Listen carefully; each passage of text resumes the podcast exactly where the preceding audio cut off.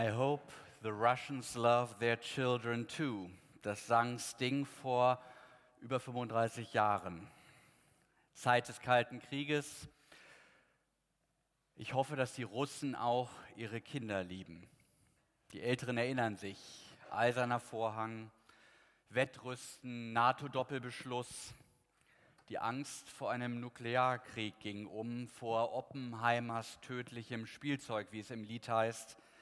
Menschen auf der ganzen Welt sorgten sich um die Frage, wie das enden würde. Längst vergangene Zeiten dachte man bis vor ein paar Tagen. Ich erinnerte mich in dem Moment wieder an dieses Lied, als mich letzte Woche meine Frau fragte, sag mal, weißt du eigentlich, ob der Putin Kinder hat? Und als wir dann seine beiden Töchter googelten, da war mir sofort klar, worum es ging. Also hat der Mann Interesse an einer Zukunft. Denn wer Kinder hat, interessiert sich für eine Zukunft über sich selbst hinaus. Oder ist er ein Selbstmordattentäter mit einem, wie wir in den Satellitenbildern gesehen haben, 94 Kilometer langen Sprengstoffgürtel, dem im Zweifel alles egal ist? Da muss ich wieder an dieses Lied denken. Ich hoffe, dass die Russen ihre Kinder lieben. Oder dann am Ende des Liedes auch trotzig bekräftigend, es wäre ignorant, das Geschäft des Todes zu betreiben, weil nämlich auch die Russen ihre Kinder lieben. Natürlich tun sie das. Sting ist auf dieses Lied gekommen, als er in den 80er Jahren bei einem Freund in New York zu Besuch war es muss so eine Art Daniel Düsentrieb gewesen sein. Dem ist es nämlich damals schon gelungen, über dem Satelliten, ein, ein Satellitensignal über dem Nordpol abzugreifen und russisches Fernsehen in seine Wohnung zu bekommen. Und wegen der Zeitverschiebung war das ein Kinderprogramm. Und den beiden fiel auf, wie sorgfältig, wie gut dieses Programm gemacht wurde. Und da wurde der politische Feind plötzlich wieder ganz menschlich und kam ihnen nahe. Das sind keine brutalen Kampfmaschinen, sondern das sind Menschen mit Familien. Die wollen auch das Leben meistern, die wollen ihre Kinder großziehen und wollen ihnen das Beste mit auf den Weg geben, was sie haben.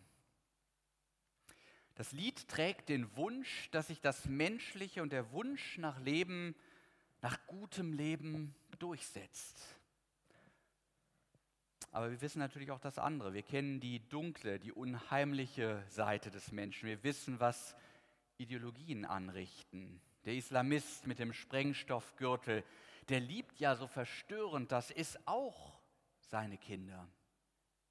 Und Wladimir Putin bestimmt auch. Und doch zündet der Selbstmordattentäter den Gürtel für eine totalitäre Idee. Und die Tatsache, dass Putin sich ein an Versailles erinnerndes Schloss hat bauen lassen, an dessen Eingangstor das Wappen des Zarenschlosses als genaues Replikat prangt. Das lässt befürchten, dass auch hier Großmachtsfantasien und das narzisstische Selbstbild eines neuen Sonnenkönigs stärker sein könnten als die Liebe zu den eigenen Kindern. Und ich weiß nicht, wie es Ihnen geht. Mir reicht das nicht als Hoffnungsstrohhalm, was ich in dem Lied höre. Ich brauche da solideres. Wenn es um die Ambivalenz des Menschen geht, da ruht meine Hoffnung auf einem Berg. Ein Berg, von dem Weisung ausgeht. Ein Prophet hatte im 8. Jahrhundert, eine, 800, 8. Jahrhundert vor Christus eine merkwürdige Vision. Und sie steht in der Bibel, im Alten Testament, bei einem Propheten, der nennt sich Jesaja. Und ich lese uns ein paar Verse. Da heißt es: Dies ist das Wort, das Jesaja, der Sohn des Amos, schaute über Juda und Jerusalem. Also eine Vision. Es wird zur letzten Zeit der Berg, da des Herrn Haus ist, feststehen, höher als alle Berge und über alle Hügel erhaben. Und alle Heiden werden herzulaufen und viele Völker werden hingehen und sagen, kommt, lasst uns hinaufgehen zum Berg des Herrn, zum Hause des Sohnes des Gottes Jakobs. dass er uns lehre seine Wege und wir wandeln auf seinen Steigen. Denn von Zion, so heißt dieser Berg, wird Weisung ausgehen und des Herrn Wort von Jerusalem. Und er wird richten unter den Nationen und zurechtweisen viele Völker. Da werden sie ihre Schwerter zu Pflugscharen machen und ihre Spieße zu Sicheln. Denn es wird kein Volk wieder das andere das Schwert erheben, und sie werden hinfort nicht mehr lernen, Krieg zu führen. Eine merkwürdige Vision. Hier ist von einer großen Friedensbewegung die Rede. Menschen aller Völker ziehen zu einem Berg, zu einem Ort also, an dem sich Himmel und Erde berühren, wo etwas von der Friedenskraft des Himmels die Menschen beseelt, sie inspiriert, weil sie ein anderes Lied singen. Sie singen man könnte sagen, den Soundtrack von Weihnachten. Da heißt es, Ehre sei Gott in der Höhe und Friede auf Erden. Da schwinden die Großmachtfantasien und die Weltverbesserungsutopien selbsternannter Wohltäter, die den Weg zur Hölle für uns schon im 20. Jahrhundert mit millionenfachen Toten gepflastert haben. Denn wer auf diesen Berg blickt, wer den heiligen, gerechten, und liebenden Gott dort sieht, der erkennt, wie klein er selbst ist, wie bedürftig wir als Geschöpfe eigentlich sind und dass wir uns verrennen, wenn wir uns für große Führer und Träger des Guten halten. Wir müssen geführt werden. Wir brauchen einen Hirten, um unseren Weg nämlich zu finden. Einen guten Hirten, an dem wir uns ausrichten können. Wir brauchen, wie der Text sagt, Weisung damit wir weise werden und friedensfähig und diese uns anvertraute Welt nicht in Schutt und Asche legen. Das gilt und das galt zu allen Zeiten. Kriege sind Zeiten, wo wir mit Lobliedern auf die Fortentwicklung des Menschen in der Regel bescheidener werden. Da zeigt sich, was auch im noch so zivilisierten und gebildeten Menschen steckt. Im Krieg da lernen wir, dass wir im Laufe unserer Entwicklungsgeschichte im Grunde nur wenige Schritte aus unserer Steinzeithöhle herausgekommen sind. Wenn man sich den Kontext dieser Vision anguckt, eine der dunkelsten Epochen in der Geschichte Israels, dann denkt man mit Blick auf die Gegenwart eigentlich nicht viel Neues seit 2700 Jahren. Damals drohte das kleine Land Israel zwischen den Großmächten der damaligen Zeit zermahlen zu werden. Israel war von den Assyrern, einer der brutalsten Völker der damaligen Zeit, annektiert worden. Das war eine Terror- und Foltertruppe, die nichts ausließ an Grausamkeit. Wenn man die Dokumente der damaligen Zeit studiert, dann kann man verstehen, warum sich Jona lieber vom Wal hat verschlucken lassen, als in der assyrischen Hauptstadt Ninive zu predigen und die diesen Bluthunden ohnmächtig ausgesetzte Bevölkerung Israels wünscht sich nur eins. Möge diese finstere Zeit der Willkürherrschaft, der Unterdrückung, der Fremdbestimmung und Ausbeutung doch endlich enden. Menschen wünschen sich Frieden. Sie rufen nach Freiheit und Gerechtigkeit, nach Rechtsstaatlichkeit, die sie gegen das vermeintliche Recht des Stärkeren schützt von dessen Präsenz der Prophet Jesaja sich wünscht, und ich zitiere wieder, dass jeder Stiefel, der mit Gedröhn dahergeht und jeder Mantel durch Blut geschleift, verbrannt und vom Feuer verzehrt wird. Problem dabei, alles, was dieses Volk sich jetzt wünscht, und das weiß es selbst, das kann es nicht aus eigener Kraft bewerkstelligen. Hilfe muss jetzt von außen kommen. Gott soll kommen. Er soll wieder von seinem heiligen Berg herabkommen und, und richten, die Schwachen aufrichten und die Bösen zur Rechenschaft ziehen. Das Gericht Gottes, sein Eingreifen ist die letzte Hoffnung der Unterdrückten gegen das sogenannte Recht des Stärkeren. Und dann diese Vision. Schwerter werden zu Pflugscharen umgedengelt. Kriegswerkzeug wird umfunktioniert, um dem Leben, um dem Broterwerb zu dienen, indem es in der Landwirtschaft eingesetzt wird. Vor dem UNO-Hauptquartier in New York, diesem Völkerbund, der eigens zur Förderung des Friedens unter den Menschen geschaffen wurde, steht diese kunstgewordene Vision des geschundenen Volkes Israel. Die Statue eines hammerschwingenden Hühnen, der ein Schwert zur Sense umdengelt. Sie war Geschenk an die UNO. Wissen Sie von wem? Von eben jenem Mr. Khrushchev, ja genau dem, den wir eben im Lied mit dem wenig friedvollen äh, Wort zitiert fanden, We will bury you, wir werden euch begraben. Das ist für mich ein Gleichnis.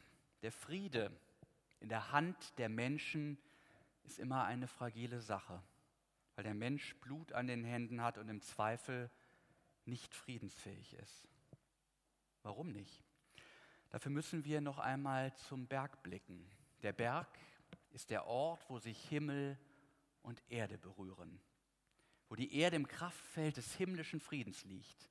Hier gibt Gott seinem Volk Weisung, wie damals, als er die zehn Gebote stiftete und seinem Volk damit zeigte, wie sie wenigstens rudimentär Frieden untereinander halten könnten. Wir wissen, dass Gesetze helfen, wenn man sie beachtet. Ja, wenn. Wenn nicht das Gesetz der Straße gilt oder gar das des Krieges, also totale Rechtlosigkeit. Wir merken, im Zweifel hilft nicht einmal das Recht. Es wird durch Aggression und den Rausch und die Arroganz der Macht einfach beiseite gedrängt. Also doch alles Illusion mit dieser Vision von einer Zeit, in der die Völker nicht mehr lernen, Krieg zu führen, wo sie gemeinschaftlich in den Frieden ziehen. Was könnte diesen Friedenswillen auslösen?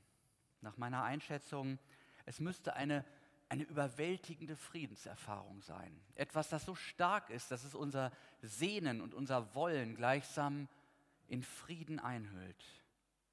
Und da braucht es ein bisschen mehr als ein russisches Kinderprogramm und eine Portion guten Willen. Da müssen wir dem zurechtbringenden Gott selbst am Berg begegnen. Wir merken das doch jeden Tag. Wir sind noch nicht über den Berg. Wir sind noch nicht am Berg des Herrn angekommen. In uns tobt noch der Kampf, unsere täglichen Verteilungskämpfe um das bisschen mehr an Leben. Und wir spüren mindestens in Krisen unsere innere Zerrissenheit zwischen dem Streben nach eigenem Vorankommen und der Solidarität mit anderen. Was ist dieser Friede Gottes, welcher höher ist als alle unsere Vernunft? Kann er uns erlösen? Kann er umgestalten? Kann er transformieren, sodass wir endlich, endlich friedensfähig werden? Ist das eine Utopie oder ist das tatsächlich realistisch? Wann wird das sein und wo? Ist dieser visionäre Berg jenseits unserer Welt angesiedelt so eine, so eine Metapher? Reden wir von einem unerreichbaren Ziel, das ideal am Horizont bleibt und niemals näher rückt? Nein, diesen Berg gibt es mitten in unserer Welt. Oben auf dem Gipfel steht der Baum des Lebens. Fast könnte man ihn übersehen. Es ist der Berg Golgatha mit dem Kreuz, an dem Jesus starb. Hier hat er seinem eigenen Willen zur Macht und zum Selbsterhalt Einhalt geboten, indem er einwilligte in den Willen Gottes, nicht wie ich will, sondern wie du willst. Hier ist einer auf den Hinrichtungshügel vor den Toren von Jerusalem gestiegen, um ein ganz seltsames Gericht zu halten. Der Richter als der an unserer Stelle Gerichtete. Hier ist der Urkrieg zu Ende gegangen, die Mutter aller Kriege. Es wurde gleichsam das Kriegsbeil zwischen Gott und Mensch begraben und die Friedenshand Gottes allen Völkern entgegengestreckt. Friede sei mit dir deine Rebellion gegen mich, dein titanischer Versuch, selbst Gott zu spielen, deine Neigung, dich immerzu als Richter aufzuspielen und dir damit ein Amt anzumaßen, das dem ewigen Gott allein gebührt, deine Gier nach den modernen Göttern, Wohlstand und Wellness, der Griff nach mehr, nach mehr Macht, nach mehr Ruhm, nach mehr Reichtum, die dich doch zerrissen lassen in deiner Existenz.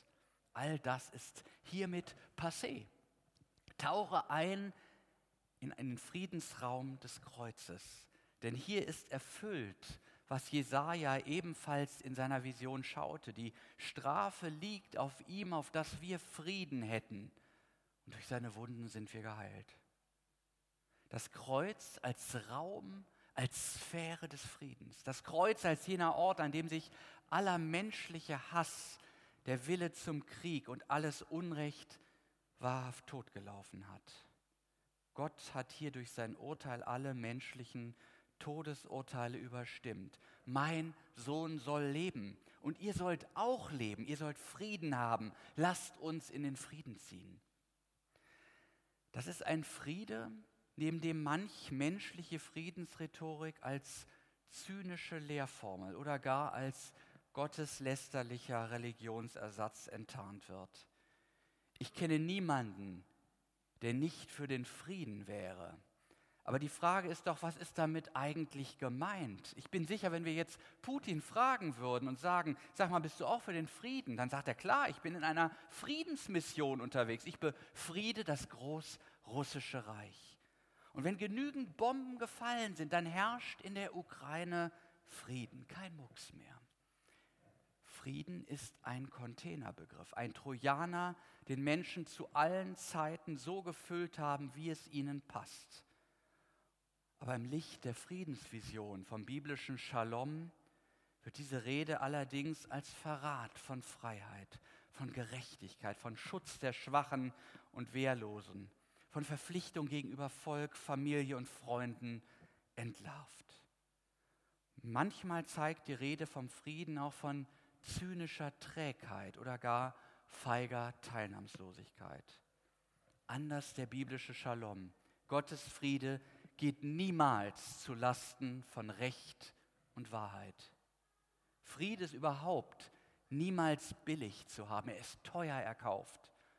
Und er belässt nicht in der neutralen Rolle des Beobachters. Wir alle müssen uns diesem Maßstab, diesem Gericht beugen, müssen mit unseren Motiven und unserem Tun vor unserem Schöpfer offenbar werden, müssen ehrlich werden und uns der Wahrheit im Angesicht Gottes stellen. Jeder Mensch muss das. Und dabei werden wir eins ganz überrascht feststellen. Sein Gericht ist ganz anders als die menschlichen Gerichte. Sein Gericht richtet auf. Es sagt die schonungslose Wahrheit über den Menschen und dieses Gericht spricht gleichzeitig von Gottes Gnade und Liebe wie sie in dem Menschen Jesus strahlend ans Licht kommt. All das wird auf Golgatha sichtbar. Dieser Berg ist ein großes Panorama des Menschen, was der Mensch ist und zugleich, was er sein könnte, wenn er dem Bild entspricht, das sich Gott von ihm gemacht hat. Auf Golgatha sehen wir den lavierenden Petrus, äh, Pilatus, die eitlen Pharisäer, die stumpfen Folterknechte, die korrupten Richter und das orientierungslose Volk. Und wir sehen auf diesem Berge einen Gott ergebenen Menschen verbluten, der seine Mitmenschen hingebungsvoll geliebt hat. Hier kommen Gerechtigkeit, Liebe und Wahrheit zusammen, jene Kräfte, die immer die ersten Opfer des Krieges sind und jedes falschen Friedens auch. Biblischer Friede ist nur im Recht und in der Wahrheit zu haben. Biblischer Friede, das ist der Friede des Kreuzes, der Gott die Ehre gibt und Frieden auf Erden schafft. Wie, wie tut er das? Was ist das für ein Friede? Es ist ein Friede, bei dem für mein Recht gesorgt ist. Nicht, weil ich es erzwinge, sondern weil Gott den Menschen ins rechte Licht stellt, ins Auferstehungslicht. Das Volk sagt, Jesus soll sterben. Gott sagt, er soll leben, auch wenn er stirbt. Wenn die Welt den Daumen zum Justizmord senkt, dann bleibt doch das Recht recht, auch wenn ich in meinem Leben noch dafür kämpfen muss und Menschen mir das, was eigentlich recht wäre, noch versagen. Ja, weil hier ein Gerechtigkeitsspruch über mein Leben ergeht, den ich mit meiner vielleicht allzu krummen Biografie und dem entsprechenden Abwägen noch gar nicht eingeholt habe. Gott spricht nicht nur Recht, er, er bringt zu Recht. Das ist Gottes Gericht.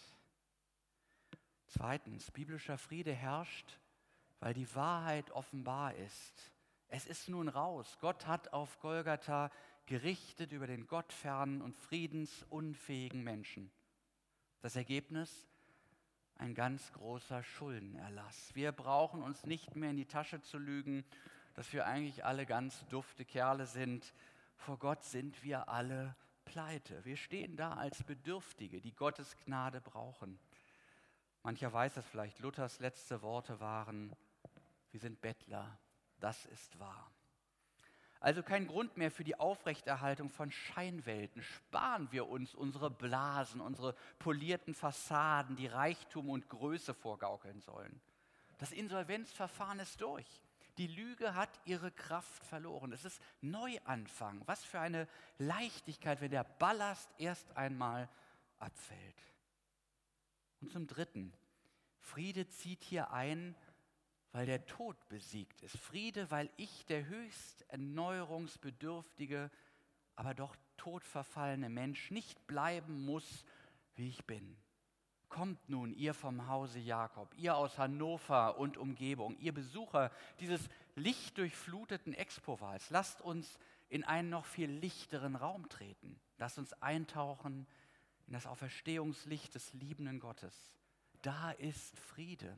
Da ist die Erneuerung, die wir nicht schaffen können. Da ist der Jubel der neuen Schöpfung, der uns hier im Expo-Wahl beim Blick nach draußen schon beinahe greifbar vorweggenommen ist. All das finden wir unter dem Kreuz. Da finden wir all das in Jesus Christus. Er ist der Beweis Gottes, dass wir mit Gewissheit in Abwandlung des Liedes von Sting sagen können, What will save us, me and you, is that God loves his children too. Ich weiß, dass Gott seine Kinder wahrlich liebt. Das hat er auf Golgatha bewiesen. Das ist eine solidere Hoffnungsgrundlage als alle anderen, die wir finden können. Die Vision des Jesaja vom himmlischen Berg, wo sich Himmel und Erde berühren, wo Gott und Mensch in Jesus zusammenfinden. Das ist der Ort, wo der Mensch friedensfähig wird. Diese Vision macht Mut und sie gibt Hoffnung, weil sie in Gottes Hand liegt und für uns bereits Wirklichkeit geworden ist. Es ist vollbracht, hat Jesus gesagt, als er auf jenem Berg starb. Der Friedensgrund ist gelegt. Und deshalb lasst uns in den Frieden ziehen. Ehre sei Gott in der Höhe und den Menschen Frieden. Amen.